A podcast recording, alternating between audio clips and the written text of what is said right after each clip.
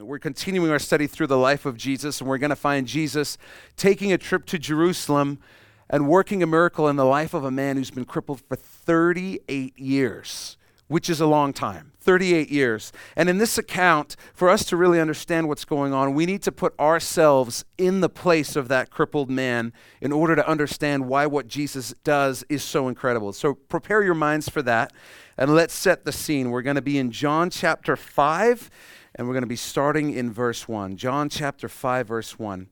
It says, After this, there was a feast of the Jews, and Jesus went up to Jerusalem. We don't know what feast it was, and just a point of interest no matter where you're coming from, you are always going up to Jerusalem because that's where the temple was, the center of Jewish worship. It didn't have anything to do with geography. Jerusalem was always up in their minds. Verse 2 Now there is in Jerusalem by the sheep gate a pool, which is called in Hebrew Bethesda. Your Bible might say something a little different. Bethesda having five porches.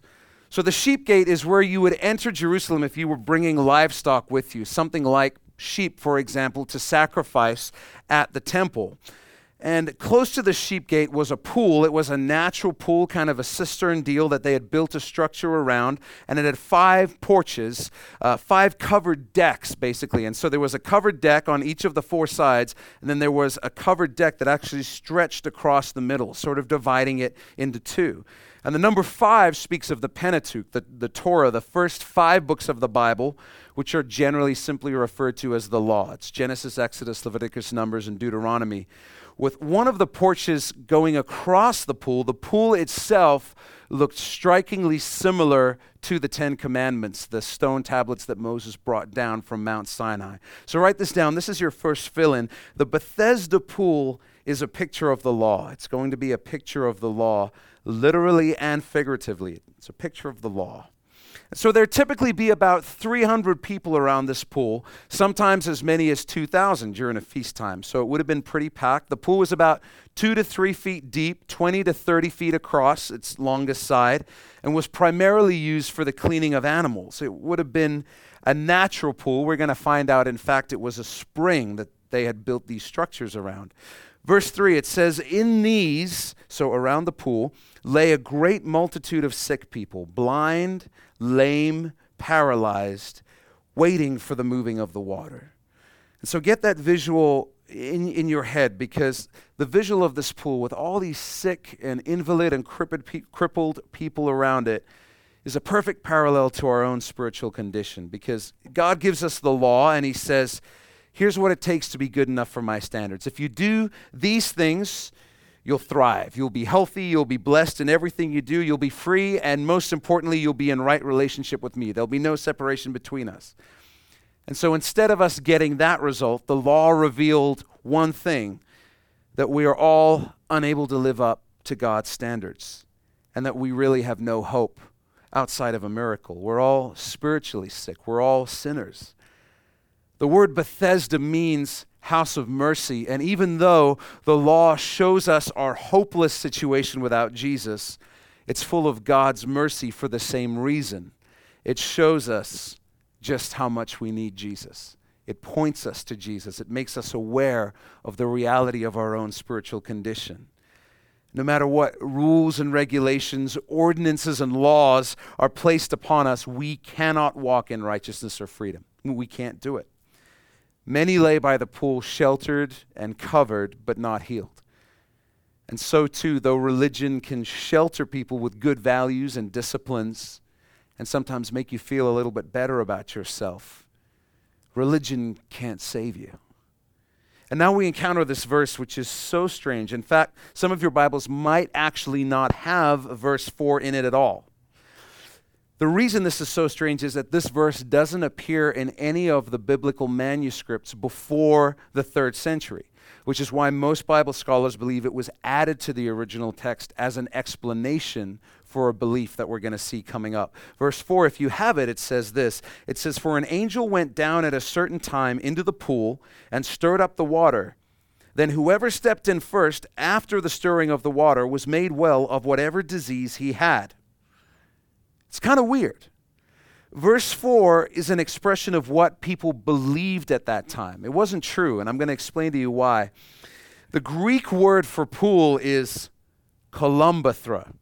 And I love saying Greek words because nobody can ever correct me because nobody knows Greek here. So, kolombratha, I just totally nailed that. It's a very precise term and it means a deep pool that from underneath comes bubbling. So, it seems that the stirring of the water was basically from the natural spring bubbling up on occasion. And when they saw that, this myth had developed that it was an angel stirring the water. And I want to point this out to you because it applies to this story, but it's good to know just for your own theology, your own belief system. There is no evidence anywhere in the Bible ever of an angel being associated with a healing. Ever. Anywhere in the Bible.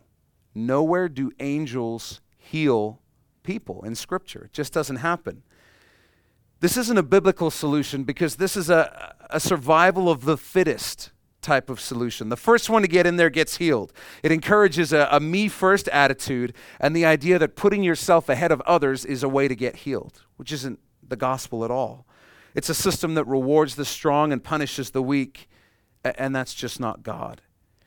You know, that's what the law, that's what religion, that's what man's regulations always say is be the first, be the best, try harder, fight your way to the top. God helps those who help themselves. And while there's a measure of truth to this idea that God helps those who help themselves, it's not anywhere in the Bible. The essence of the gospel is really God helps those who cannot help themselves. You can go ahead and write that down. God helps those who cannot help themselves. And that's what we're going to see today. No Bible scholars really believe that verse 4 is true. It was a belief at the time. At best, it was superstition or legend. At worst, it was something demonic.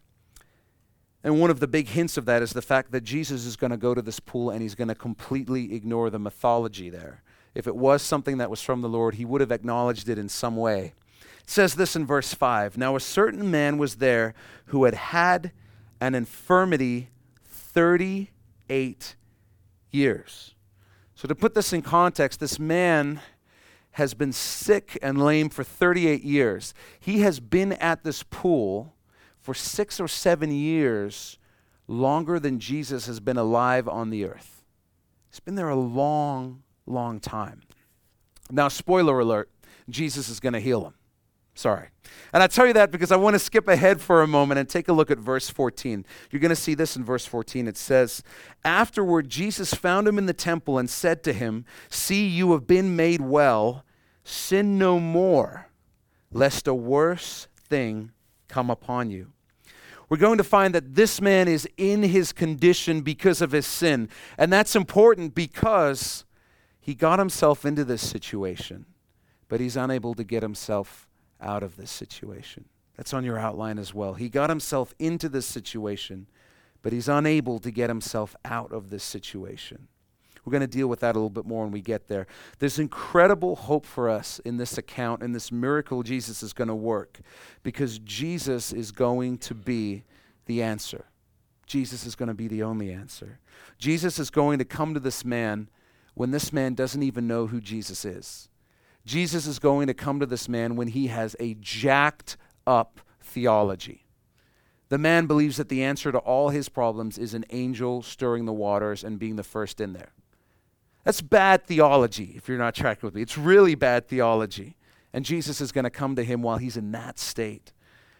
Why? Because everything in the Christian life is a response to what Jesus does for us first. He loved us first, He died for us while we were still sinners. It's the kindness of God leading us to repentance, as the word says. And that's what Jesus is putting on display here. When, when we were in a hopeless situation, unable to help ourselves, Jesus came to us in kindness and he saved us when we couldn't even help ourselves. Verse 6, it says, When Jesus saw him lying there and knew that he already had been in that condition a long time, he said to him, You're going to want to underline this question Do you want to be made well?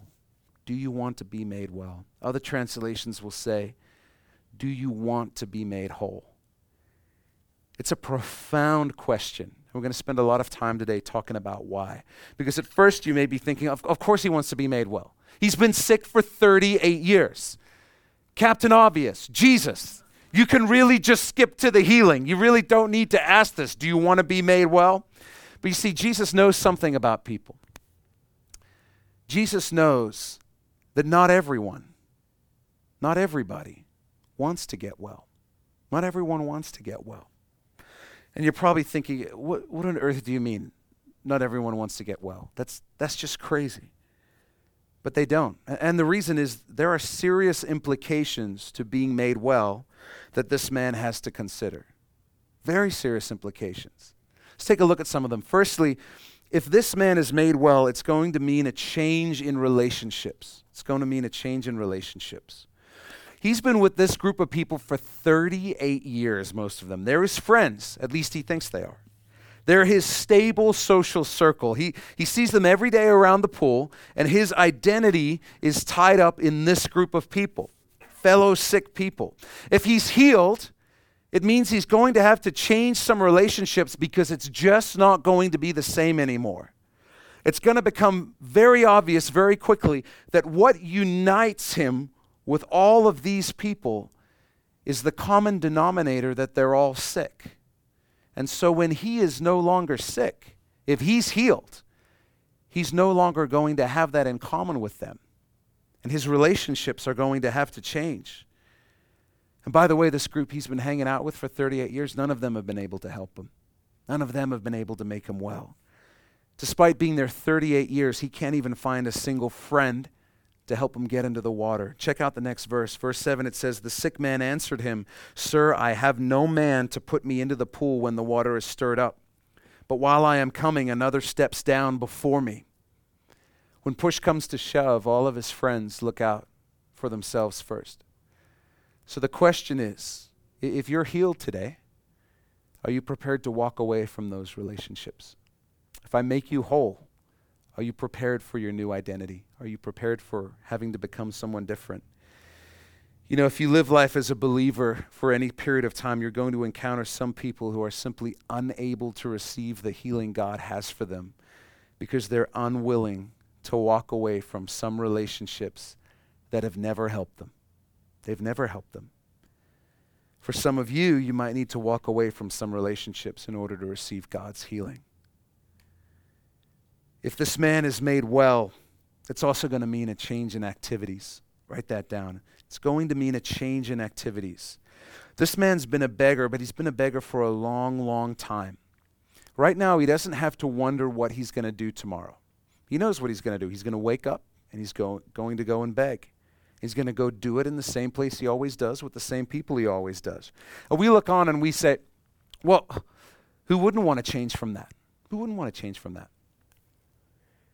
You know, in 2012, an investigative journalist in San Diego investigated just the uh, the phenomenon of if you stop at many traffic lights, there's somebody there at a traffic light. There's always usually one at the at the first street exit when you're going down to Vancouver. There's always someone there with a sign that says "We'll work for food" or something like that. And he investigated this, and the journalist found out that on average you have a traffic cycle going through every two to three minutes. So you have a new captive audience every two to three minutes. And he found that most cycles, somebody doing that could average two to three dollars per cycle. And he said, what it works out to is about $60 an hour, tax free. Some of you right now, the wheels are turning, and you're like, man, um, I just need to go somewhere for a minute. Anybody got any cardboard? You know, I might, I might do that at Christmas for a while, you know, fake mustache or something. Here, here's the deal if you've ever worked with the homeless, or if you know anyone who has, here's what you know you will never end homelessness. Never. Never. Because here's the reality, and it's shocking, but if you know anything about this, you'll know I'm telling you the truth. The overwhelming majority of people who are homeless are homeless by choice, especially in Vancouver. They're homeless by choice. They have some type of uh, mental illness that prevents them from functioning in society, being able to hold a job. They have some type of crippling addiction that makes it impossible for them to function. Uh, some of them just want to drop out of the rat race. They don't want the stress, they don't want the pressure. We have a social friendly government that will take care of them to a degree. And for many of them, if you said, hey, here you go, I'll give, I'll give you a house, but here's the deal you're going to need to show up at this warehouse and work nine to five, and you're going to need to take care of your home and maintain it. Many of them would say, no, no, I'm, good.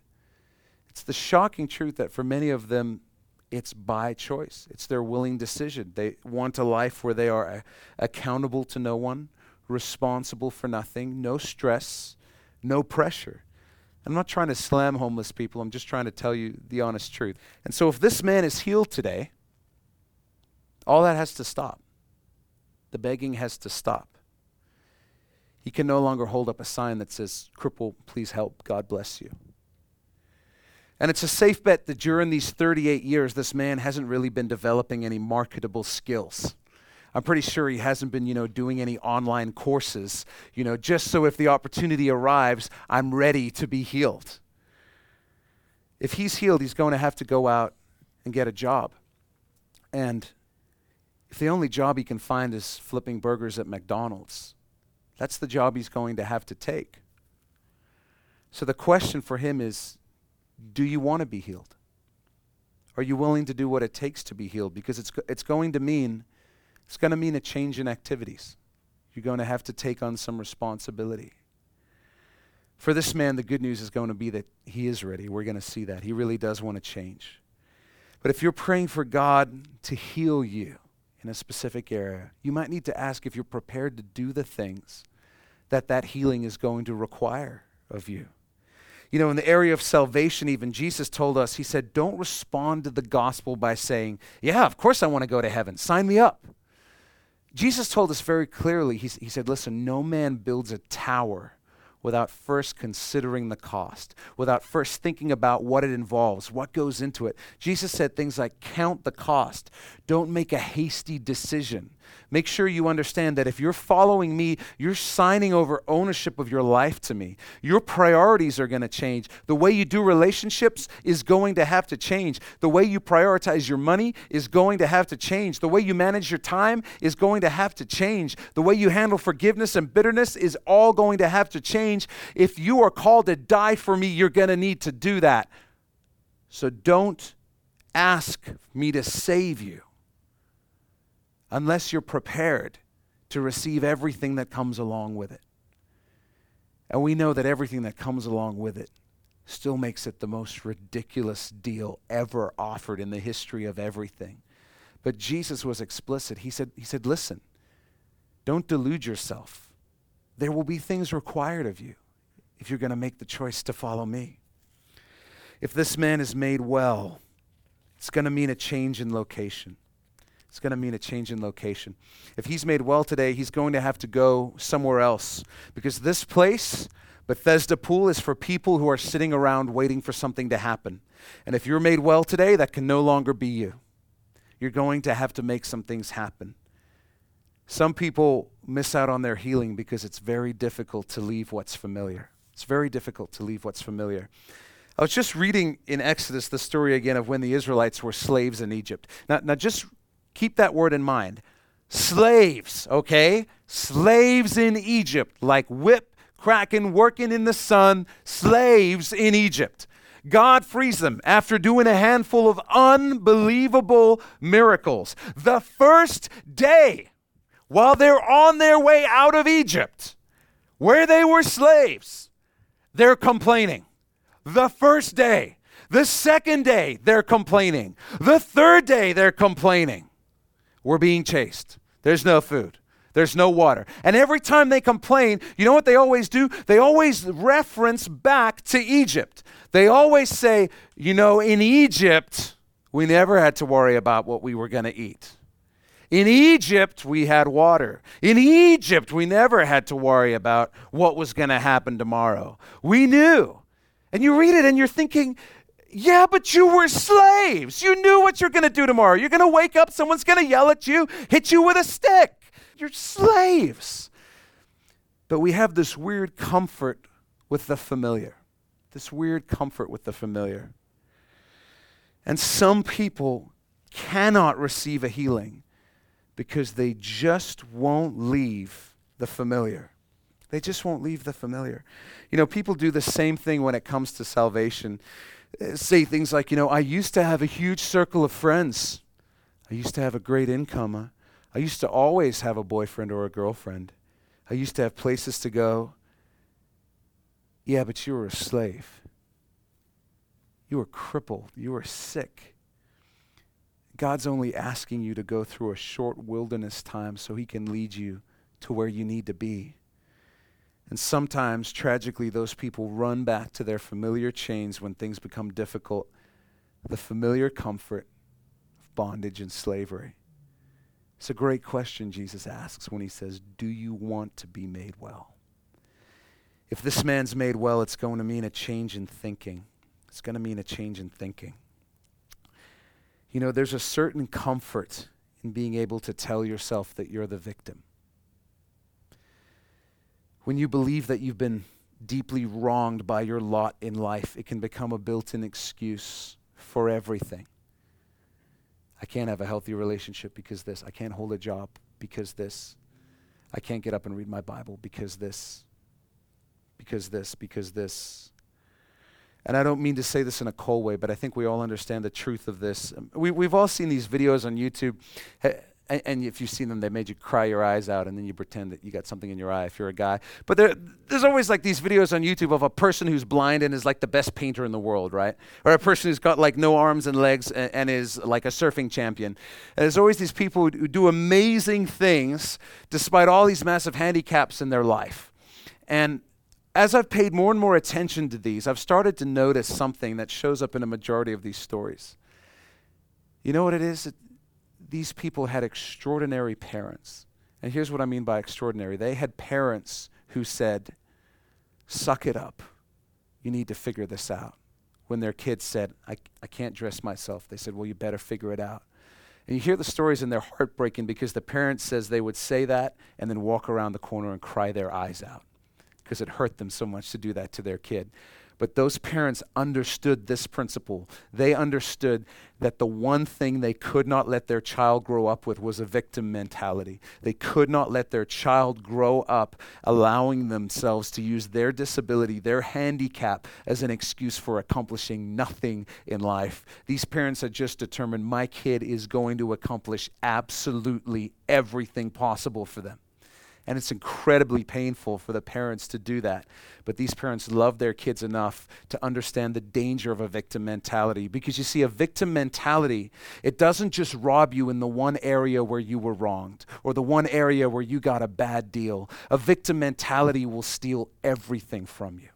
It will steal all potential joy. It will steal potential peace. It will steal opportunity. It will steal everything from you steal everything from you relationships. And this man has to decide if he's ready to let go of his victim mentality. Because if he's healed, if he's healed, he's not the crippled guy that you have to feel sorry for anymore. He's not that man anymore if he's going to be made whole. And so he has to decide if he's ready for that. In verse 7, he says to Jesus, I have no man to put me into the pool. You see, he believes that he just needs to meet that right person. That's his answer. He needs that person he can count on and depend on and trust. And if he can find that person, that right relationship, then it's going to bring him the answer he's looking for. It's going to make him whole, it's going to bring him healing.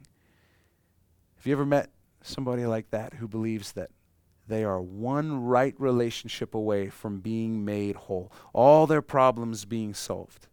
And many times that person goes from relationship to relationship to relationship because they're trying to find their answer. And they're trying to find their answer in a place that they're never going to find it. By the way, side note on relationships, that's way too much pressure for any other human being to live up to. Way too much pressure. I mean, if you saw that on a Match.com profile, right? Looking for a person to make me whole.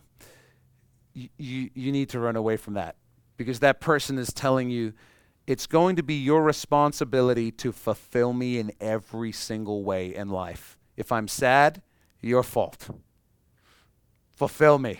Make me happy. Make my life meaningful. Nobody can do that. That's God stuff. That's Jesus stuff. And this man is going to have to come to terms with the fact that there's not a person who can solve his problem. He's going to have to change his thinking. And some people never receive the miracle they need, the miracle they say they want, because they refuse to change their thinking. They refuse to change their thinking. Maybe being the victim becomes your entire identity, it's who you are. You don't even know how to think of yourself a- as anything else. You don't even know what you would do if you were fully functional. Don't miss out on your miracle because you refuse to change your thinking. If this man's going to be made well, it's going to mean a change in theology. Write that down. A change in theology. You see, he believes that his healing is going to come from an angel, but it can really only come from Jesus. He believes he's the victim of circumstance. In his case, he's really the victim of his own sin. He believes he needs physical healing most of all, but really he needs forgiveness most of all. Many people, I would venture to say the majority of people who hold any type of faith or any type of religious belief, uh, live on what's called borrowed beliefs. Borrowed beliefs. And this happens when all your ideas and beliefs are based on things that other people say, other people have told you, usually the religious group that you're a part of. So basically, your whole belief system is based on things that other people tell you about your religion, about your faith. They're not things that you have learned for yourself about your faith. And that's how most people live. Bumper sticker faith, you can call it. Sometimes you call it a, a cultural faith or a cultural religion. And you see this because there, there are religions and faiths, Christianity is no different, where people do things and believe things that run completely contradictory to the teachings of that religion. And the reason that that's able to happen is because nobody is actually reading what that religion actually says and what that religion actually believes. Nobody's actually reading it so they can get away with it. There have been times in, in the history of Christianity in different places when this was intentional, when the leaders in power said, listen, we got to stop people from reading their Bibles. Because if they read their Bibles, they're going to understand that what we're asking them to do is not in the Bible anywhere. That's what the Reformation is essentially all about is, hey, we, we, we've got a system of Christianity that, that has nothing to do with Christianity. But that's how most people live. And uh, as you grow in your walk with the Lord and you begin to understand God more and more, it's, it's a great thing, but there's two risks you need to be aware of as you begin growing in your own relationship with the Lord. As you begin reading the Bible for yourself, there's two things that can happen when you stop getting your, all your information secondhand. Firstly, you may have to change your denominational affiliation. You know, I, I, I grew up in a church that was, I don't know how to describe it other than hyper Pentecostal I saw my pastor's wife stage dive into the arms of the elders, um, which is quite a claim to be able to make. But I saw a lot of things, and even when I was 10 and 11, I was thinking, this is really weird. And as I began to read my Bible and learn things for myself, I, I learned some things that made me realize I, I can't go back to that because I've grown in my understanding of God through His Word, and I understand that that's no longer true. That was my, my whole upbringing. I, I knew that world. I knew the rules of that world, I knew how it worked. But I had to decide if I was going to continue to live on borrowed beliefs or form my own beliefs based on what the Word of God says. And you might have to do that at some point in your life as you learn the truth of God's Word. The second thing is you're going to risk being misunderstood. You're going to risk being misunderstood because some people don't want to leave their borrowed beliefs. They like their borrowed beliefs. And so when this man is healed, we're going to see not everyone's going to celebrate with him. You'll find in your own life that when God dramatically heals you, there's always going to be some people who are going to come, come along and say, Well, you, you need to calm down. Just need to calm down. Come back here to our borrowed beliefs, to our, to our neat little system, and just get back in your place and stop being so rowdy. You know, pe- people are generally like thermostats. Y- you know how thermostats work. You set it, and if it, if it goes two degrees too high and you've got an air conditioner, suddenly everything kicks in and goes to work, bringing everything back to homeostasis, the, the temperature that the thermostat is set at. And when you have cultures that have this borrowed belief happening, this happens in families, this happens in churches, this happens in denominations, it happens in workplaces, it happens in social circles, circles of friends. Sometimes you have a group that's centered around these borrowed beliefs, and maybe you start becoming passionate for the Lord. You start becoming zealous. You start learning some things, some truths. You go up two degrees, and it's like everything kicks in, and suddenly everyone comes in and says, Whoa, whoa, whoa, whoa, whoa. Let's just, just bring you back down here to the norm. Let's just bring you back down here to the norm. Just conform to what we think is normal and calm down. Happens all the time. And this man has to decide if he's ready for that. If he's going to be healed, there's going to be some people coming along saying, like, whoa, whoa, whoa, you're, you're Steve the beggar. Come on, man. Just stop being weird. That's going to happen. And he has to decide if he's going to listen to the one who's going to heal him or the religious system that hasn't been able to help him in 38 years.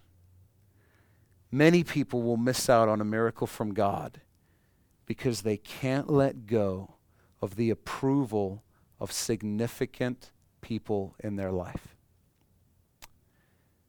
See this all the time. Maybe you have parents, maybe you have relatives, maybe you have family, or just people you've really respected. Maybe at some point were spiritual mentors to you, but you've learned some truths. There are some people who would rather continue to live on borrowed beliefs than say, ah, I found the truth and I can't go back. And they're unwilling to deal with the reality that that relationship may be the cost of that. It means too much to them. They miss out on a miracle.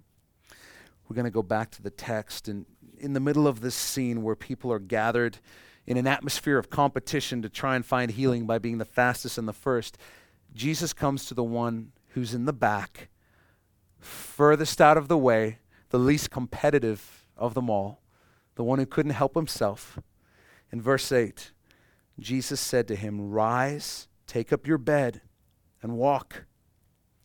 And immediately the man was made well, took up his bed, and walked. And that day was the Sabbath. He couldn't walk without a miracle. You know, you or I cannot overcome our sin without a miracle from God. The Bible actually says we, we can't even become aware of the fact that we have a sin problem without God. Literally. The picture isn't that, that we're in a dark pit calling for a rope and Jesus throws down a rope. Jesus says, You don't even know you're in the pit until I allow you to understand that you're in the pit. You are helpless when Jesus comes to you. The layman is not going to be delivered by a man to help him, as he said he needed. He's going to be delivered by the Son of Man who helped him. Jesus gives the man a very firm and specific instruction when he says to him, Rise Take up your bed and walk. He's telling this man what to do next. He's telling him how to walk out his healing. And here's what you need to know write this down. Two things here. Jesus always gives us the ability to do what he asks. He always gives us the ability to do what he asks. But healing will require acting upon what he says. Healing will require acting upon what he says. There's a lot of these cases where I would speculate that when Jesus says, Rise, take up your mat and walk, the moment the man is healed is the moment the man makes the decision to actually rise and he starts trying to get up. It's going to require acting upon the words of the Lord if you're going to be healed.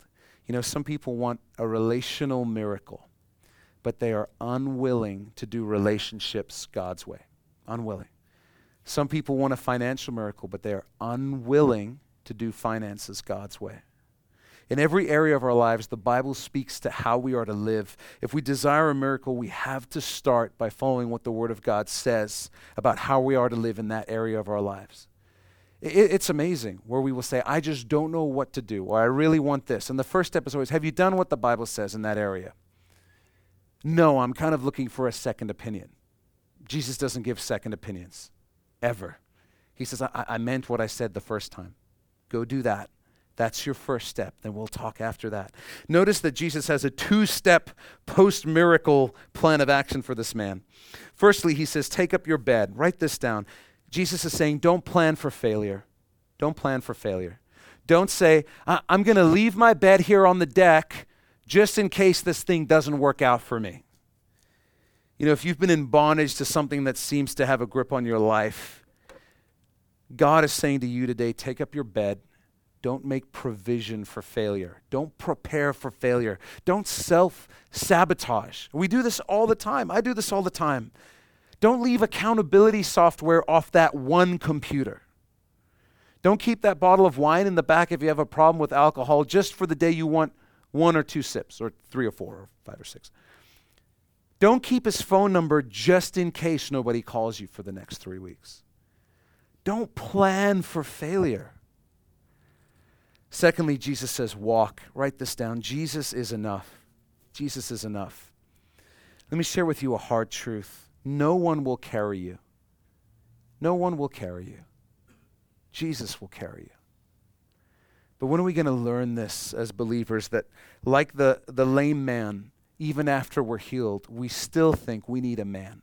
We still think we need a person we need the right counselor, the, the, the right therapist, or where's the person to disciple me? Where's the person to pray with me, study with me? I need a person. The layman had a choice to make. He could either obey the word of Christ or he could argue that it wouldn't work for him. This won't work for me. It's just, just not how I'm made. And we have the same choice. You know, Corrie Ten Boom was right. She said, You'll never discover that Christ is all you need until Christ is all you have. Jesus is more with you and me than he was even with that crippled man. We have his spirit with us all the time. We have his word. All we have to do is open it and read it, and there are the words of Jesus directly to us. Directly to us, personally and specifically. But too often we, we don't read the word. We don't crack it open. We're too busy saying, Who, Who's going to help me? What program can I sign up for? What, what pastor is going to solve this problem for me? We'll, we'll drive 50 minutes to go to a 30 minute counseling appointment rather than spend 15 minutes in the Word, right? I need a man to help me. God has said clearly, it's, it's right there in Psalm 1 the one who's meditating on the Word of God will bring forth fruit, will never shrivel up, will prosper in all he does. Whatever you do, don't fall into the trap of thinking that there's a person who's the key to you being helped. Get back in the Word, seek God. You know, the, the church grew for almost 2,000 years without any type of Christian therapist. 2,000 years. Pretty lucky, I guess, right? You want to talk about stress. This is stress. Why does the congregation look smaller today? Because some of them were fed to lions this week. That's stress. That's stress. And all they had to hold on to was the Word of God, the fellowship of believers, prayer, worship. That's it. They didn't even have anybody who had been through a, a counseling program or understood grief. They didn't have, didn't have any of that. All they had was God's Word, God's Spirit, God's people. And, and they made it. And they made it. And the church thrived. And the church grew.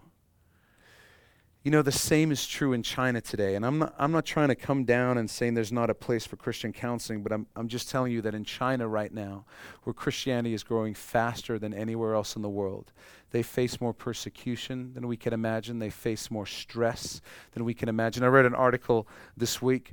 This church came together raised tons of money. Gospel's thriving in this one city. They're able to build a church building that can hold thousands of people. They get a governor in there who doesn't like Christians. He decides that he wants to knock down the church. So the Christians are forming a human shield around their church 24 hours a day. That's what they're doing at church today in China. And they don't have a single person who's trained in counseling or verbal encouragement and affirmation and things like that. They, ju- they just have God. They just have a spirit and His Word. And they say things like I read one old woman, she said, uh, Take my life, but leave the church. She says, I'll be fine, I'll be with Jesus. That, that, that's their attitude. Jesus is enough. Jesus is enough. You know, so how did this work? How, how for centuries did the church survive without all, all the programs that we claim are, are desperately needed today? All the things that are necessary for a church, we think. I'll tell you what happened is the word of God was taught. They would ask people to respond and people were convicted and they would they would kneel at the front, they would kneel in their seat. They'd weep before the Lord. They would repent for their sin and they would go home rejoicing. They'd go home free. Today we hear a Bible study, then we go home, we fire up the grill and watch the game on TV, and we remain troubled inside. Four days later, we call a counselor, and then we wonder why we're, we're not really helped at all. Because we forgot how to do business with God. You know, I need Jesus, and you need Jesus. Don't expect somebody else to seek him for you. One of the greatest truths I can share with you, I've learned again and again Nobody will seek God for me. Nobody can seek God for me. Only I can seek God for myself. You seek Him. You get in the Word. You pray. You repent. Verse 10 it says, The Jews therefore said to him who was cured, It is the Sabbath. It is not lawful for you to carry your bed. Just to note, when John uses the phrase the Jews, he's, he's always talking about the Jewish leadership. He's not talking about all of the Jews.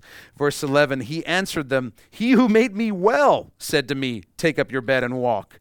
The idea is he's saying, I'm carrying my bed because the guy who healed me told me to. I'm going to do what he says because you had 38 years and you couldn't do jack for me. Okay? See you later. Then they asked him, Who's this man who said to you, Take up your bed and walk? But the one who was healed did not know who it was, for Jesus had withdrawn, a multitude being in that place. So the idea is this man stands up when Jesus says it. Everyone starts turning around, and there might be a couple of thousand people in there, and they're going crazy. And Jesus just sort of backs out through the crowd. He's not prepared to deal with that whole scene right at this moment.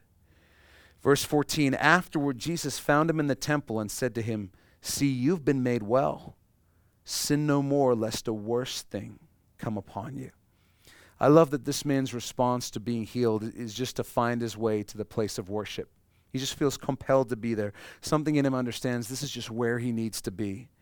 You know, uh, quite frankly, it's always hard for me to hear from, from people who say, you know, I just don't feel the Lord. I just don't, don't sense him. And I haven't seen him in church for a long time. Haven't seen him take a moment to take communion dig into their life a little bit and it's like, well, I haven't really been in the Word. I haven't really been praying.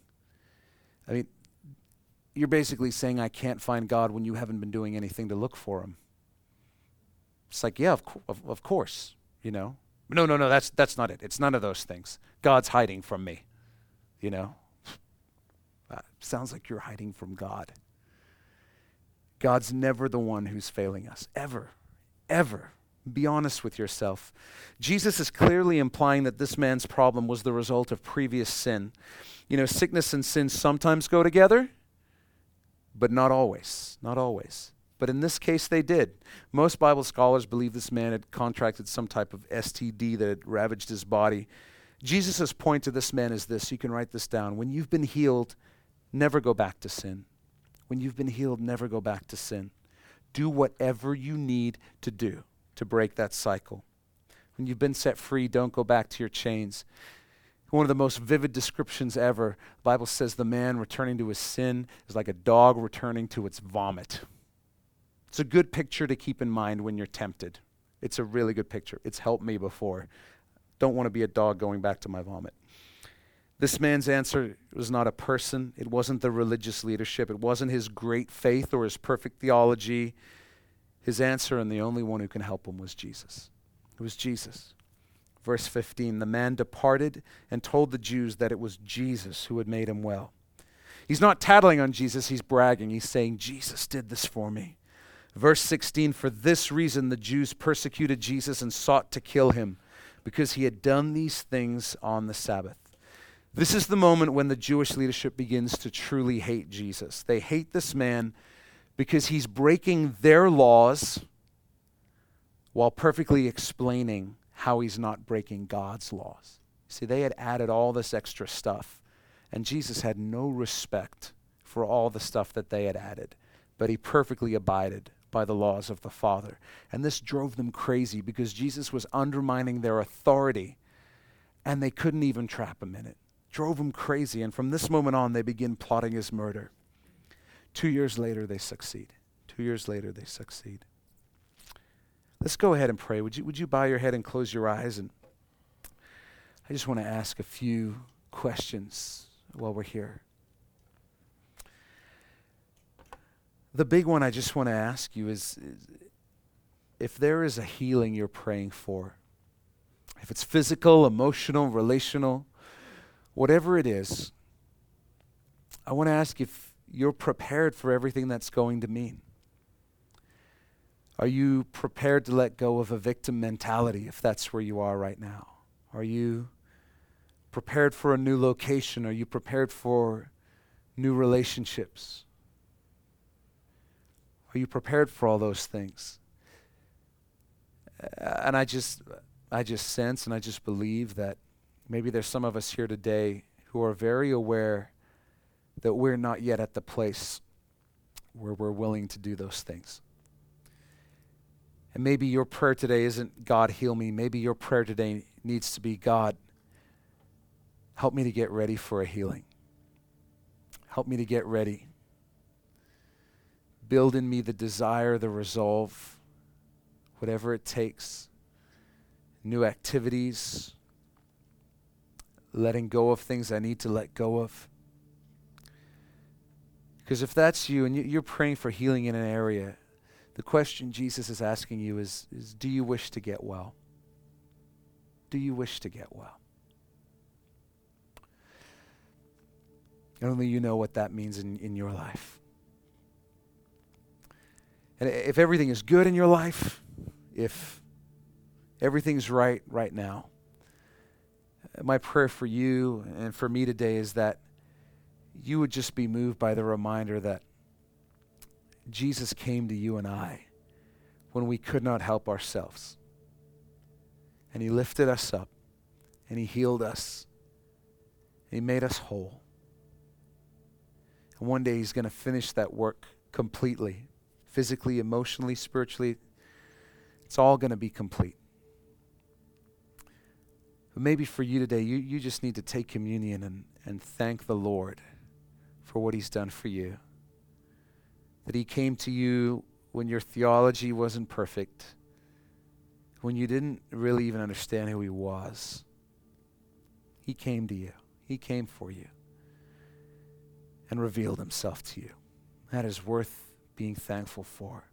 You take a minute, just allow the Holy Spirit to speak to you, maybe illuminate some things that He wants to show you, areas where you might need to change, where you might need to ask God to do a work, to do a miracle in your life.